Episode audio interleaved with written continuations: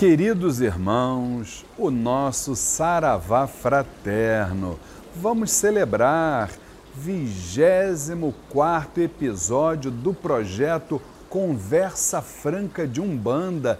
Imaginem, e o 23 desta série falando sobre Exus. E hoje, meus queridos irmãos, um tema fascinante. Vamos falar sobre musicalidade, sobre o cuidado. Vai ser um alerta para os nossos queridos irmãos, grandes trabalhadores da nossa Umbanda, ogães, né?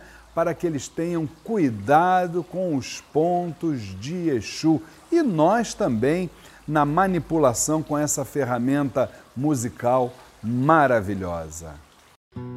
Gamagare sarani sada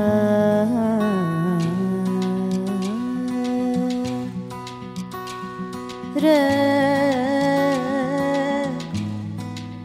saia be saia be E aí retornando antes de entrarmos neste tema, vamos lembrar a você, meu irmão, a você, minha irmã, não se esqueçam, inscrevam-se no nosso canal, compartilhem os nossos vídeos e principalmente toca lá naquele sininho para que quando um novo vídeo chegar, você possa ser informado. Então, retornando para o assunto de hoje, ogãs, médiums de umbanda, adeptos, simpatizantes, cuidado com os pontos de Exu. Mas por que cuidado? Vamos lá. Vamos falar sobre todos esses trabalhadores todos esses simpatizantes, todos esses adeptos das tradições da Umbanda. Eu começaria perguntando a você que me assiste: você acha que a música afeta a matéria? Se não vejamos, com os ouvidos tapados, o corpo continua a sentir as vibrações sonoras. Por quê? Porque nós escutamos não apenas com os ouvidos do corpo físico, mas também com os milhares de ouvidos que o nosso corpo humano detém. O, quero dizer que o sistema nervoso auditivo é aquele que tem mais ramificações em todo o nosso corpo.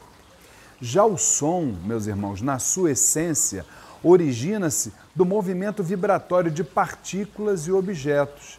E aí a gente constata que as vibrações que produzem o som representam a energia encontrada, por exemplo, na natureza, desde que está presente em nós mesmos e no nosso mundo, até existente nas luas, nas estrelas e em todo o universo. Só que devido às limitações da fisiologia humana, nossos ouvidos são capazes de perceber apenas uma parca fração sonora. E aí, se compararmos ao extenso espaço vibratório em uma escala cósmica, o som é universal, é um poder invisível, capaz de provocar profundas mudanças nos mais diversos níveis, por exemplo, físico, emocional e espiritual. E sobre o espiritual, aí nós vamos abrir aí um parênteses que é exatamente o nosso a nossa prioridade. No espiritual, aquele que manipula com som, os nossos irmãos ogãs, por diversas razões, mas falando de musicalidade, podemos quebrar uma gira. O que é quebrar a gira? É acontecer uma interrupção brusca, né? uma suspensão repentina do fluido vibratório. Por quê, gente? A música, entendam bem, meus irmãos ogãs, a música afeta a matéria, porque o som é poder, é energia criadora. A gente precisa entender que quando nós cantamos um ponto dentro do nosso terreiro, né? Eles são mantras. O que é mantra? Essa palavra em sânscrito traduzida para o português. Man quer dizer mente. Tra treinamento. Então, é um treinamento da mente. Aí a gente repara alguns irmãos nos perguntando: Luiz Fernando, existe algum mal em cantar um ponto de Exus em casa? Não. de forma respeitosa.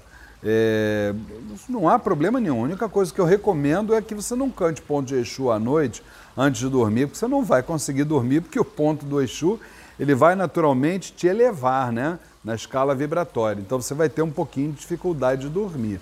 Mas cantando de forma respeitosa, equilibrada, não há qualquer problema, né? Agora, um outro, um outro ponto que eu trago para vocês, meus irmãos ogãs, muito importante, e também para os adeptos da Umbanda, certamente vocês já ouviram em determinados terreiros por onde a gente passa, expressões como mosca varejeira, pombagira prostituta, Exu Satanás, malandro foi no morro comprar drogas. Meus irmãos, dois pontos importantes. Primeiro, quando você está falando, você está emanando vibrações através da sua, da sua boca, né? E da sua mente também, essas vibrações ficam presas na parede, são miasmas, são larvas astrais. Isso contamina a casa, a casa uh, espiritual onde você está e, por consequência, todos que ali estão. Além do que, isso pode contribuir para denegrir nossos valores espirituais, principalmente naquelas mentes que desconhecem as nossas tradições, né? Então, os ogãs precisam ter muito cuidado em relação aos pontos cantados. Vocês querem ver? Quem não conhece a minha história, eu diria que eu iniciei a minha caminhada dentro da Umbanda como ogã de canto, ogã de atabaque, até hoje eu canto, eu toco atabaque. Então, eu vou dar um exemplo de um ponto para vocês verem o que, que eu tive a capacidade de fazer.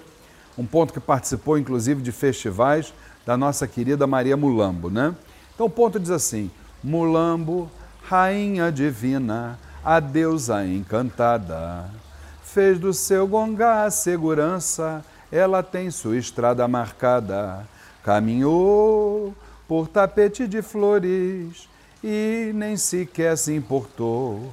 Ela deixou os seus súditos chorando e foi viver no mundo da perdição. Desculpe, aí vamos parar, isso é a letra original. Mulambo não deixa ninguém chorando e nunca viveu no mundo da perdição. O que, que eu fiz? Mudei. Mulambo deixou os seus súditos orando e foi viver no mundo da servidão. Então, meus irmãos, isso aí precisa ficar muito claro que a gente precisa atentar para esta questão envolvendo os cânticos. Por quê?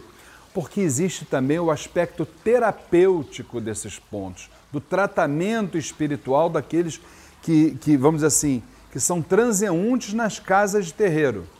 Se pronunciarmos determinadas palavras contra um objeto ou um ponto focal no espaço, mentalizando a ação que esse som simboliza, o que, que vai acontecer? Nós vamos potencializar a intenção pelo nosso mediunismo né? e também pelo mediunismo das entidades manifestadas no médium, e as energias correspondentes vão se movimentar. E aí, no consulente, cada chácara é uma antena viva dessas vibrações, por quê?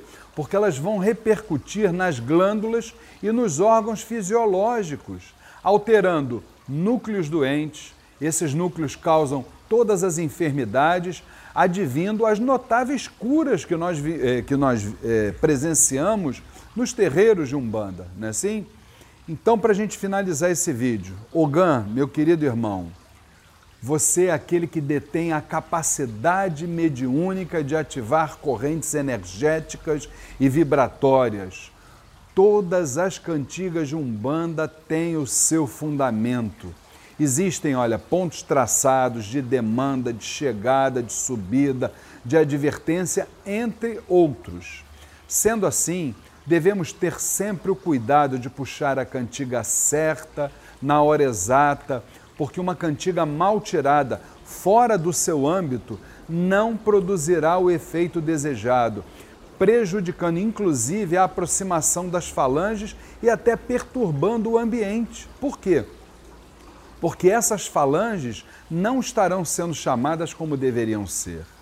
cantemos os pontos em harmonia, sem exageros, com a cadência própria, porque a harmonia dos sons é uma das mais importantes partes da magia e dela depende, dentro da Umbanda, a vinda das entidades para nos dar a luz necessária na verdadeira construção dos trabalhos que se processam dentro dos rituais impostos pelas preces em canto e que formam uma das maiores forças mágicas da nossa amada Umbanda. Fiquem com Deus.